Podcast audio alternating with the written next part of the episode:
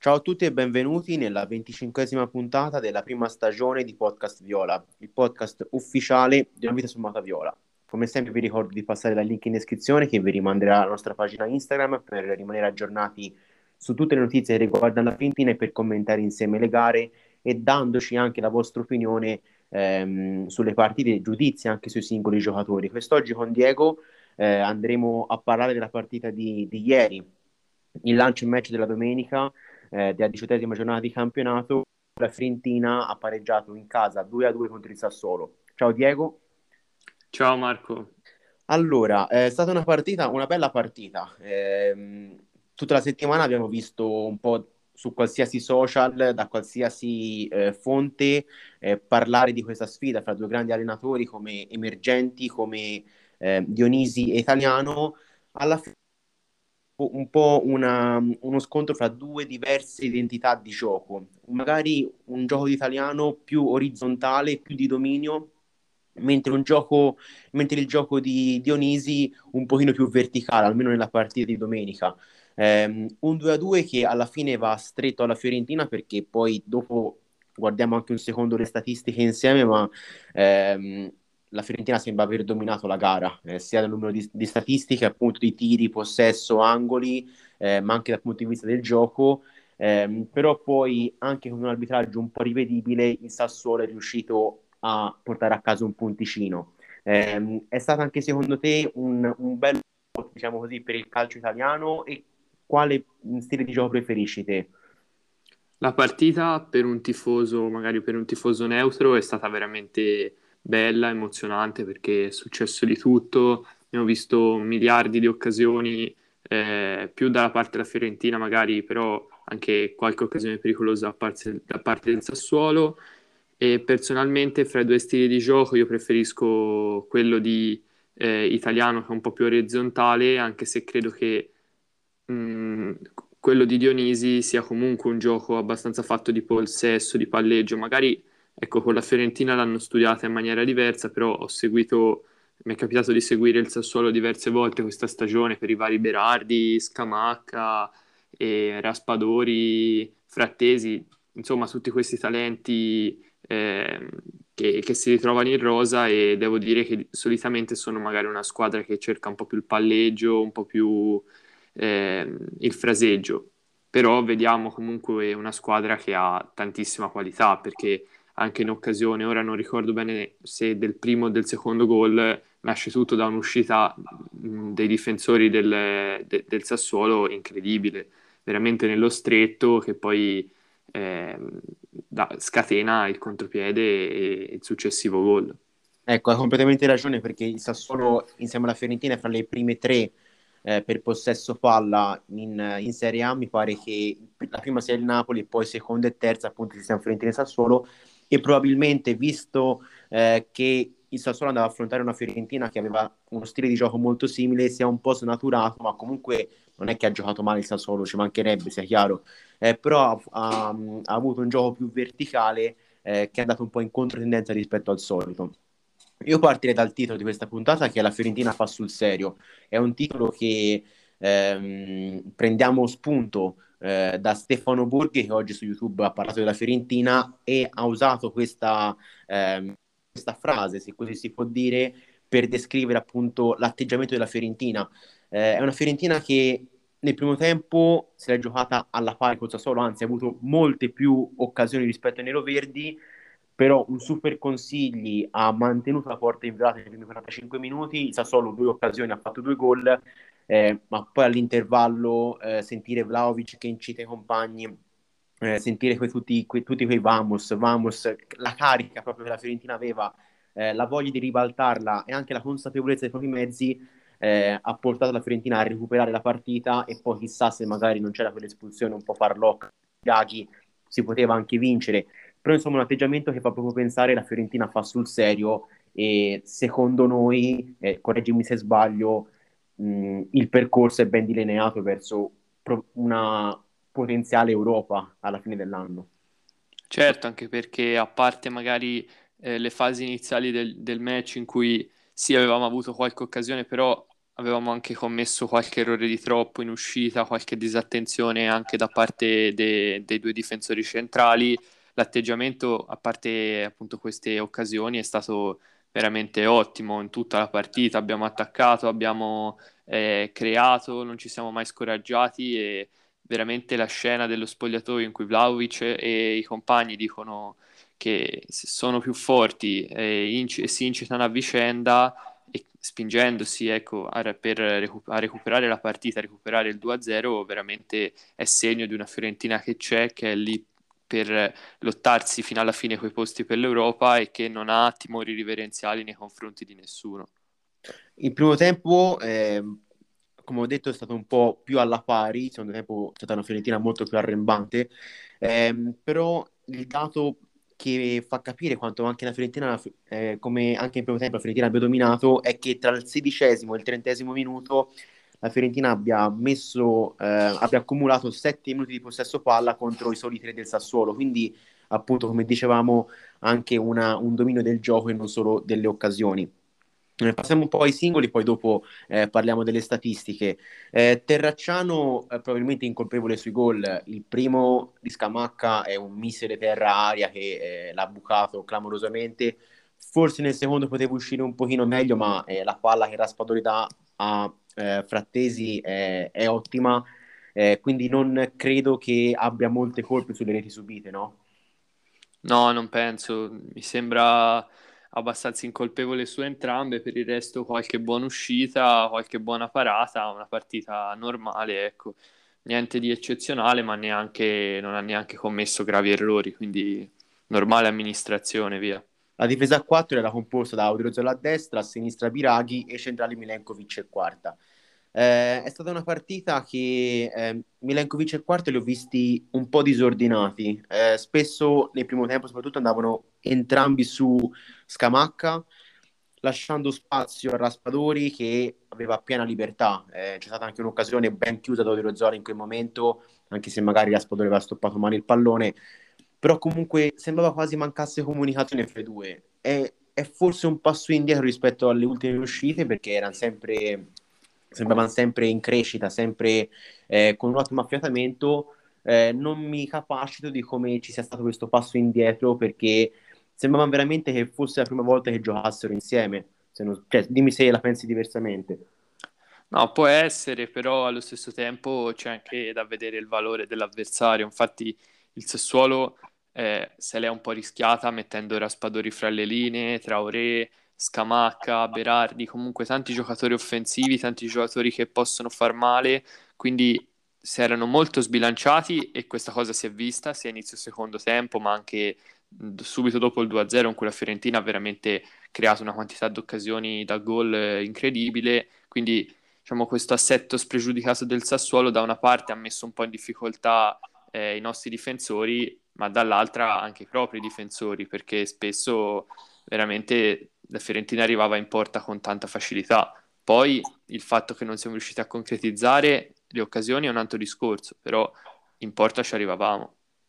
Per quanto riguarda invece i due esterni di fascia, da una parte Odriozola, ehm, che eh, a noi non ci ha convinto, ehm, abbiamo mosso qualche critica, qualcuna anche magari in modo simpatico con la nostra rubrica cross a caso, qualcun'altra invece un pochino più seria, analizzando la partita e ci è stato detto che non si può criticare eh, Odriozola, però eh, sinceramente non ha fatto una buona partita. Eh, offensivamente molto bene, ha creato eh, 5 occasioni ehm, e 5 passaggi chiave se non sbaglio, però in fase difensiva ha subito veramente tanto, veramente tanto e era sempre un problema eh, quando, quando, pass- quando passavano eh, dalla sua zona eh, non capiamo questo veto eh, che c'è su di lui come se non possa essere criticato. Ecco, ci aspettiamo molto di più da, dall'ex Real Madrid. A sinistra Viraghi, uh, commentiamo un secondo l'espulsione abbastanza ehm, rivedibile da parte del signor Serra di Torino, perché comunque il primo giallo non lo capisco, ehm, perché Viraghi colpisce con l'avambraccio la schiena di, di Berardi, Berardi fa quella sceneggiata eh, come se gli avesse colpito il volto e Biraghi prende la munizione. Nel secondo tempo Biraghi stava correndo, classica postura da corsa e, e Berardi simula un'altra volta il secondo giallo. Espulsione appunto farlocca e qualche, qualcheduno su qualche pagina della Fiorentina abbiamo visto che ha dato delle colpe a Biraghi sui gol presi, eh, ma sinceramente non capiamo. Il primo è un gran gol di Scamacca, ma su- l'unico errore che ci può essere è quello di Martinez Quarto che non sta troppo vicino all'attaccante del Sassuolo. Il secondo viene da sinistra e che colpe ha Biraghi, cioè se l'imbucata è centrale ma viene appunto da sinistra, eh, dalla sinistra del Sassuolo, quindi non capiamo queste colpe che si vogliono addossare a Biraghi quando non c'entra niente sulle reti del Sassuolo. Parto da Odriozola, eh, penso che lui probabilmente spende un po' troppo nelle sue sgaloppate offensive, magari poi perde un po' di lucidità in fase difensiva, però deve migliorare questo aspetto perché ultimamente è stato un po' troppo disattento, un po' troppo con la testa fra le nuvole in fase difensiva e questo può, questo può essere molto pericoloso, soprattutto in una squadra che gioca molto spregiudicata come la Fiorentina, perché avere un terzino che eh, soffre sempre magari l'uno contro uno, che non è ben posizionato, poi porta a subire tanti gol da quel lato a fine stagione in fase offensiva poi bene, abbiamo visto, abbiamo fatto anche un tweet, ha creato se non sbaglio 5 big chance, quindi per un terzino veramente tanta roba, magari poteva essere anche lì un po' più preciso su alcuni cross, perché ancora magari mh, tende, come ho detto prima, a arrivare poco lucido sul fondo dopo magari tanti metri di corsa, però in fase offensiva sinceramente deve continuare così, ecco. Mentre Biraghi, mh, sull'espulsione non mi sento di aggiungere nient'altro rispetto a quello che hai detto te, credo che tu abbia fatto un'analisi abbastanza completa, mentre per quanto riguarda il discorso dei gol, eh, neanch'io vedo colpe di Biraghi, anche perché davvero nascono dall'altro lato, quindi mh, non, non riesco a capire cosa avrebbe potuto fare di più rispetto a ciò che poi ha fatto, sinceramente. Un giocatore che noi abbiamo menzionato come migliore in campo è Torreira, per la seconda volta consecutiva, se non sbaglio, in campionato, eh, ha fatto un particone, eh, l'ennesimo della sua stagione, oltre al solito lavoro sporco ha anche aggiunto gol e assist, poi la risultanza mi ha gasato, quella scivolata sotto, sotto eh, la maratona mi ha gasato, e, che dire, è un giocatore pazzesco, un giocatore pazzesco e che ha toccato, ehm, se non sbaglio, 57 palloni, 33 passaggi con la precisione del 83%, ehm, completo, una partita completa da parte di, di, Torreira che si dimostra il faro del centrocampo. Ah, e Torreira ormai è una costante in senso positivo, non sbaglia praticamente una partita, nel secondo tempo era veramente un qualcosa di assurdo eh, nei primi 20 minuti del secondo tempo ha recuperato una quantità di palloni incredibile, spesso ha lanciato in porta i nostri attaccanti, spesso eh, magari recuperava palla e scaricava subito, quindi mh, veramente una partita mostruosa e la ciliegina su, sulla sua partita sono appunto il gol e l'assist. Il gol magari un po' fortunato, eh, anche se in quell'azione era più difficile non segnare che segnare, e, mentre l'assist è veramente bello anche perché è, è, subito successiva una sua palla recuperata, quindi su Torrera ormai non, non ricordo l'ultima partita sbagliata da questo giocatore e basta risentire un, anche le puntate che, che facevamo immediatamente dopo il suo arrivo e non, ha, non, abbiamo mai avuto dubbi su di lui e veramente confermiamo quello che abbiamo sempre detto. Tra l'altro lo mettiamo anche nel nostro mercato che farei a luglio se non sbaglio e forse è l'unico giocatore che abbiamo menzionato in quel mercato che poi la Fiorentina ha acquistato e sta facendo veramente veramente molto bene. Eh, le due mezzali, da una parte Bonaventura dall'altra parte Malè. Eh, Malè l'ho visto un passo indietro anche, anche, anche per lui eh, rispetto all'ultimo uscita in cui aveva segnato entram- eh, due reti, eh, ci sta eh, nel processo, nel, processo, di crescita che un giocatore de- giovane come lui può avere, ci sta un calo di rendimento. Eh, l'ho visto quasi un po' distratto, sempre un po' in ritardo, ma come ho detto è giovane, è del 98, crescerà e ci stanno appunto dei cali. Buonaventura nel primo tempo forse addirittura meglio di Torreira, poi nel secondo tempo è salito in, in cattedra l'Uruguagio, eh, però eh, sulla sua prestazione pesa e non poco l'errore sotto porta a porta praticamente vuota del primo tempo, che poteva riaprire già nei primi 45 minuti la gara, ma che ha lasciato poi la Fiorentina a secco. Eh, quello è un errore che Bonaventura non si può permettere e non, eh, e non, ce, appunto, non ce l'aspettavamo.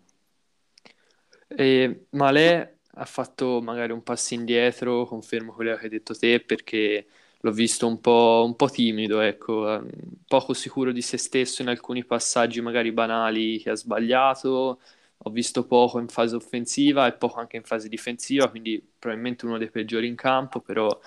è giovane, deve, deve ancora crescere da questo punto di vista, quindi non, non sono preoccupato anche per un eventuale eh, futuro. Quindi mh, diciamo non, non, non accenderei can- campanelli d'allarme sulla sua prestazione, ecco, anche perché è entrato bene Duncan al suo posto e quindi in quel ruolo siamo comunque abbastanza coperti, anche visto il ritorno imminente di Castrovilli, mentre Bonaventura pesa molto l'errore sotto porta perché lì se sei una mezzala che comunque ha nelle corde l'inserimento, il gol, l'assist, lì non puoi buttare la palla fuori e però nel complesso un'ottima prestazione. Ecco, finalmente stiamo iniziando a vedere il Buonaventura di, di inizio anno, più veloce nelle scelte, eh, che spesso salta l'uomo, crea superiorità numerica e che congiunge bene l'attacco al centrocampo. L'ho visto anche meglio insieme a Gonzalez sulla destra, erano nel secondo tempo, no? quando Gonzalez è stato spostato a destra, in cui veramente erano un pericolo costante per la difesa. A centrocampo sono entrati con il secondo tempo Amrabat e Duncan. Duncan ha, fatto, ha avuto veramente un impatto eh, veramente positivo sulla partita eh, insieme all'ingresso di Saponara, che poi analizzeremo fra poco, è stato determinante per riacciuffare appunto il Sassuolo. E quindi molto molto bene, eh, è sempre bello vedere questo interscambio tra riserve e titolari eh, se magari Duncan è titolare a volte gioca bene, ma se gioca male entra male e gioca meglio di Duncan. Eh, vuol dire sempre saper attingere alla panchina, sempre vedere qualcosa di positivo e, e, fa bene, fa bene al gruppo, fa bene alla squadra. Amrabat è stato per pochi minuti è stato meglio rispetto ad altre volte, semplicemente secondo me perché è stato inserito nel ruolo di mezzala ehm, senza dover gestire troppi palloni, ma facendo semplicemente una, un ruolo più di incontrista, ha reso molto di più e non è stato poi eh, così tragico, anzi secondo me è stato sufficiente eh, a, a, in rispetto alle ultime uscite che ha fatto in cui ehm, lo vedevamo piuttosto in difficoltà. Anche qui su Amrabat vedo un, un certo accanimento terapeutico, ecco, ho visto un po' i voti in giro e eh, sono fioccati 5, 5 e mezzo. Sinceramente non capisco il motivo, siamo tutti d'accordo che spesso entra male, anche complice il ruolo sbagliato, che spesso non è incisivo, non è preciso, però non, non bisogna criticarlo a prescindere quando, anche quando non fa brutte prestazioni. L'altro giorno è entrato bene per dare una mano a Driozola nella marcatura di Boga che era fresca appena entrato e sappiamo quanto può essere pericoloso nel dribbling e sinceramente l'ha, l'ha annullato insieme al terzino appunto quindi è entrato bene Duncan mi sono già espresso prima ha giocato bene, ha avuto un grande impatto si è fatto addirittura una decina di minuti da terzino sinistro e ha dato fisicità, intensità ha dato un po' quello che doveva dare Malè che in un modo o nell'altro non è riuscito a dare ecco.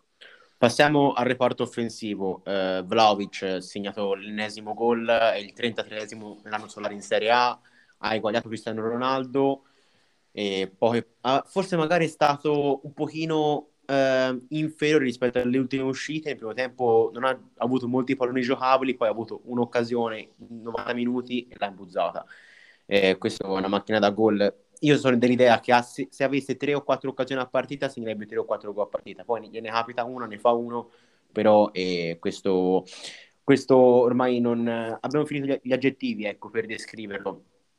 C'è da forse mh, menzionare eh, la nota di disappunto che, che, ha avuto con Italiano perché al novantesimo, insomma, negli ultimi istanti di gara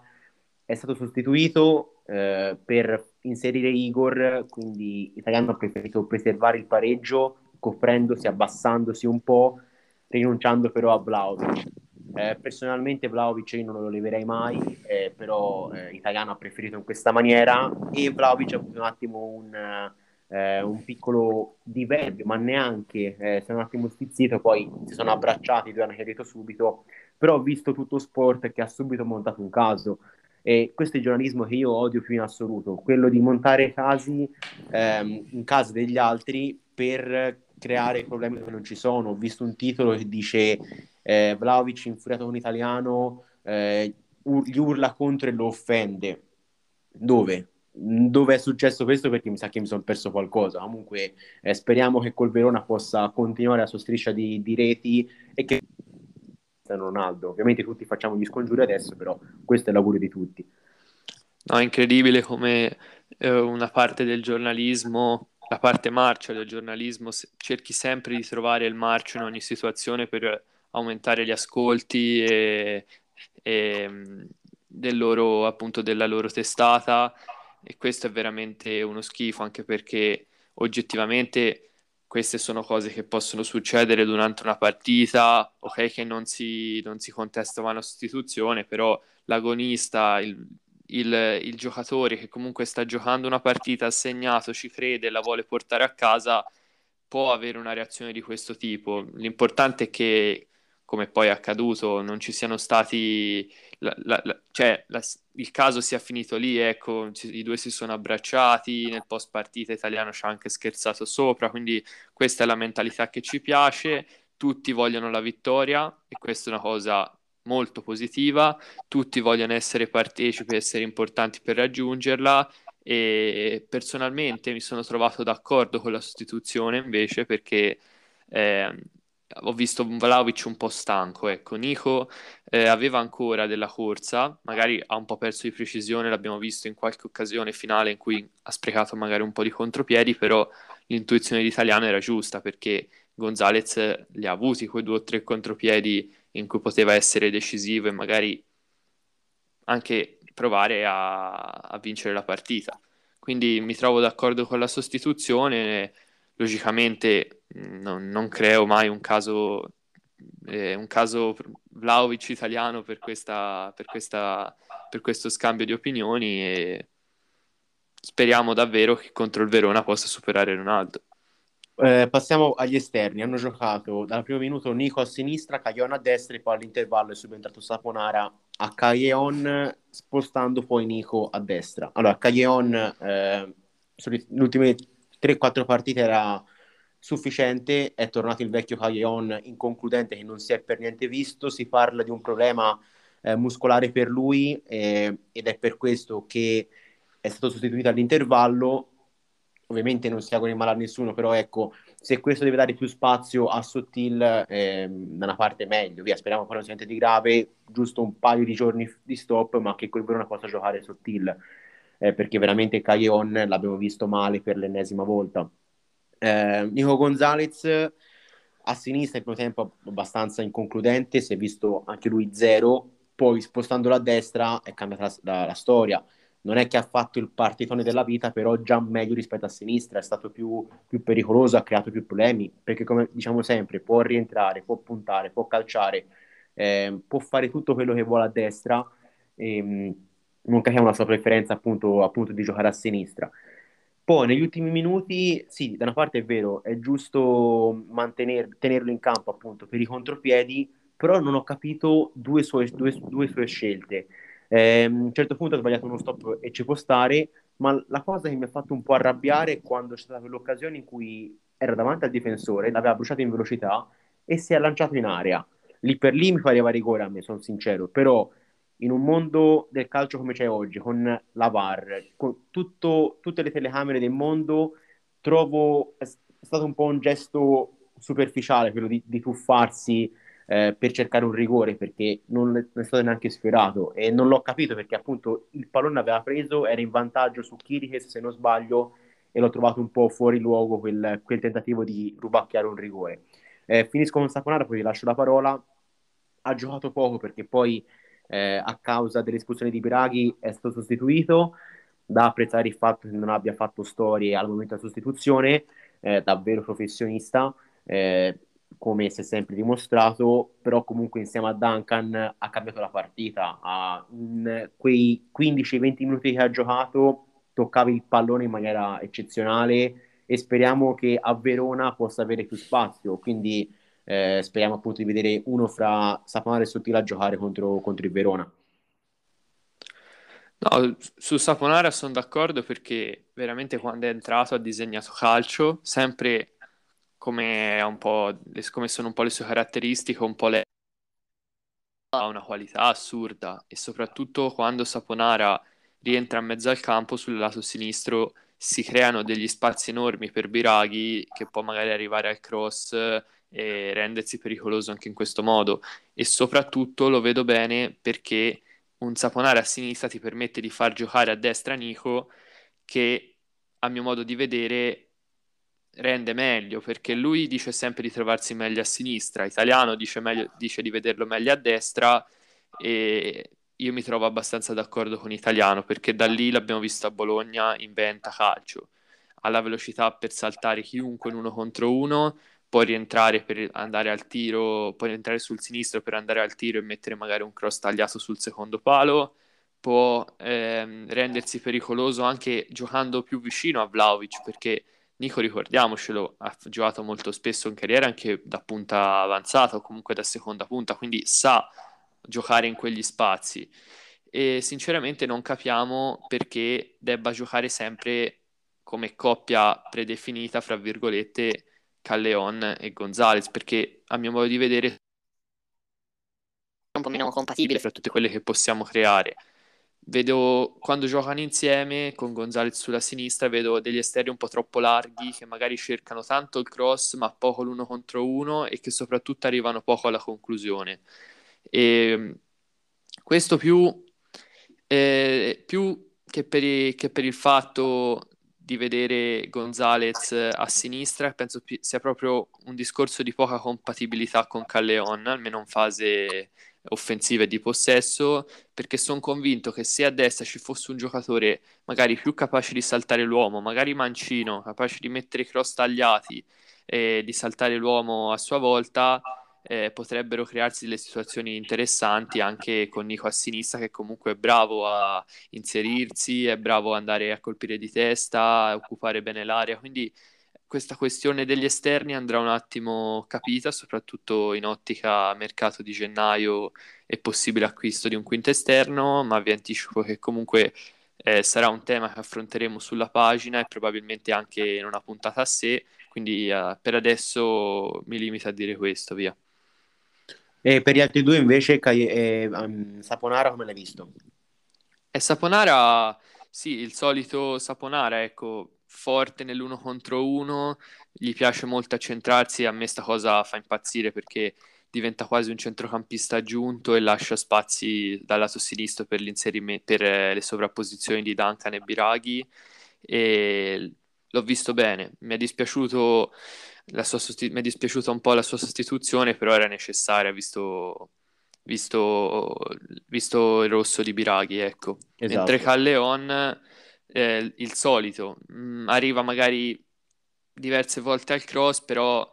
non sempre questi cross poi sono pericolosi e poi come ho detto prima con eh, Nico Gonzalez sulla sinistra è difficile anche che qualcuno gli metta il pallone tagliato eh,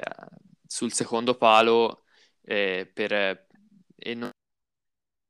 classica che portava a renderlo pericoloso in area di rigore quando giocava a Napoli con Sarri, che era appunto Insigne che rientrava sul destro e Calleon che si inseriva sul secondo palo. Questa situazione con, una, con un mancino a sinistra, anzi con un'intera fascia mancina a sinistra, perché con Malè, Biraghi o Duncan e Gonzalez eh, la fascia sinistra è totalmente mancina, quindi non c'è nessuno che può rientrare sul destro e servirgli quella palla lì. Completamente d'accordo con, eh, con la tua valutazione. Terminerei la puntata con un po' di statistiche. Come ho detto, secondo noi è stato un po' un dominio della Fiorentina. Guardando le statistiche della, mh, prese dalla Lega Serie A, vediamo che la Fiorentina ha fatto 23 tiri contro gli 8 del Sassuolo, eh, 8 tiri in porta contro i 4 del Sassuolo, eh, 19 occasioni da gol contro le 7, 18 passaggi chiavi contro 5, eh, 9 corner a 3,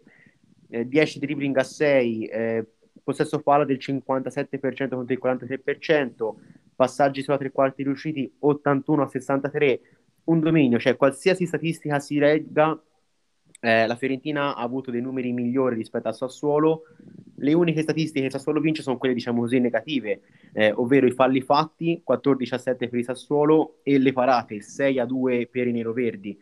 Eh, dominio, io non ho altre parole per descrivere questa partita che ehm, per come si era messa, eh, sotto 2-0, 10 contro 11, va bene il pareggio, però più guardo questi numeri e più mi sale la rabbia e più penso che magari è stato, è stato un punto per- eh, due punti persi, non trovi? Sì, però allo stesso tempo penso che bisogna imparare anche a non perdere e la, mi è garbata la squadra anche quando è rimasta in 10 perché comunque non si è disunita, ha creato anche delle buone azioni offensive anche se logicamente eh, ha avuto la tendenza a chiudersi un po' di più e, però ecco, era importante non perdere. Abbiamo di buono da questa partita, ci portiamo dietro la prestazione di alcuni singoli e,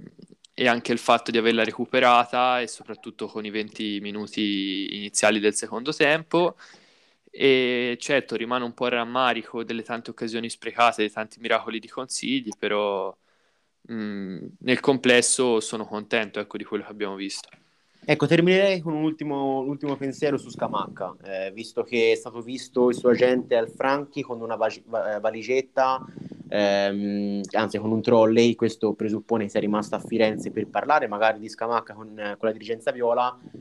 Eh, io sinceramente non vedo profilo migliore di Scamacca per essere dopo Vlaovic, è tecnico come Vlaovic, è fisico come Vlaovic, ha questa capacità sia di girarsi, sia di proteggere il pallone, che di lavorare appunto di qualità per la squadra. L'unica differenza è che uno è destro e uno è sinistro, e poi vabbè Vlaovic è un anno più piccolo, ma mh, se ci fossero ancora dei dubbiosi eh, sul Scamacca come post Vlaovic, direi che la prestazione di ieri ha tolto qualsiasi tipo di dubbio, non trovi? Cioè, poi so che te sei anche un estimatore dal tempo zero di Scamacca, e quindi ti va dato credito di questa cosa. No, io sono un super estimatore di Scamacca, l'ho sempre apprezzato e la penso come te che sia il profilo ideale per il post Vlaovic, anche perché Scamacca magari è, un, è anche più bravo di Vlaovic a giocare fuori dall'area di rigore, perché abbiamo visto il tiro da fuori che ha, nonostante anche Vlaovic ha fatto i suoi gol da fuori e è devastante. Scamacca vediamo che mh, mm, ha veramente un controllo di palla incredibile, un dribbling ottimo e se trova un allenatore che gli insegna a giocare magari anche un po' più in area di rigore, veramente devastante. E chissà che quell'allenatore non possa essere appunto Vincenzo Italiano o sia da gennaio ma anche a giugno 2022. Va bene Diego, io direi che possiamo chiudere qua la puntata. Va bene. E noi ci sentiamo settimana prossima, penso, eh, con, eh, con il post partita anzi no scusate, giovedì con il post partita di eh, Verona-Fiorentina, questa giornata. Eh, vi, noi, vi, noi vi ringraziamo per averci ascoltato, eh, seguiteci su Instagram e Twitter per avere continui aggiornamenti eh, sulla Fiorentina. Grazie a tutti, ciao a tutti e forza Viola.